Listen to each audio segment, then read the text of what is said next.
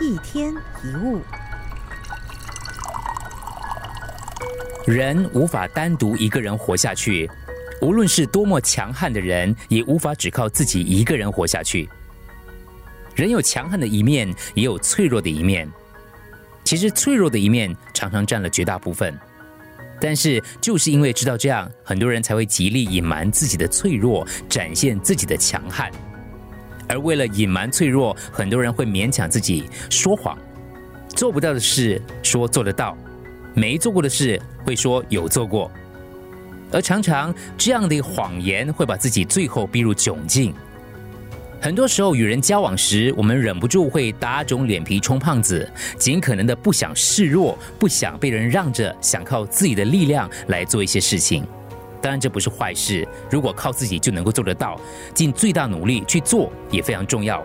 可是当你感觉到心灵跟身体受到极限的时候，也应该坦率地表现出自己的脆弱。很多人想靠自己的力量来解决，如果无法实现就会自责。如果是这样，其实你至少找一个人来倾听自己的软弱，可以是朋友，也可以是你的亲戚。所以首先你必须自己先打开心房。有一句禅语叫开门福寿多，意思是打开心门，不隐藏任何事，坦率地表现出自己，不勉强，不说谎，不打肿脸皮充胖子。只要用这种方式生活，一定会有好事上门。人要互助合作才能活下去。帮助别人，有时受别人帮助。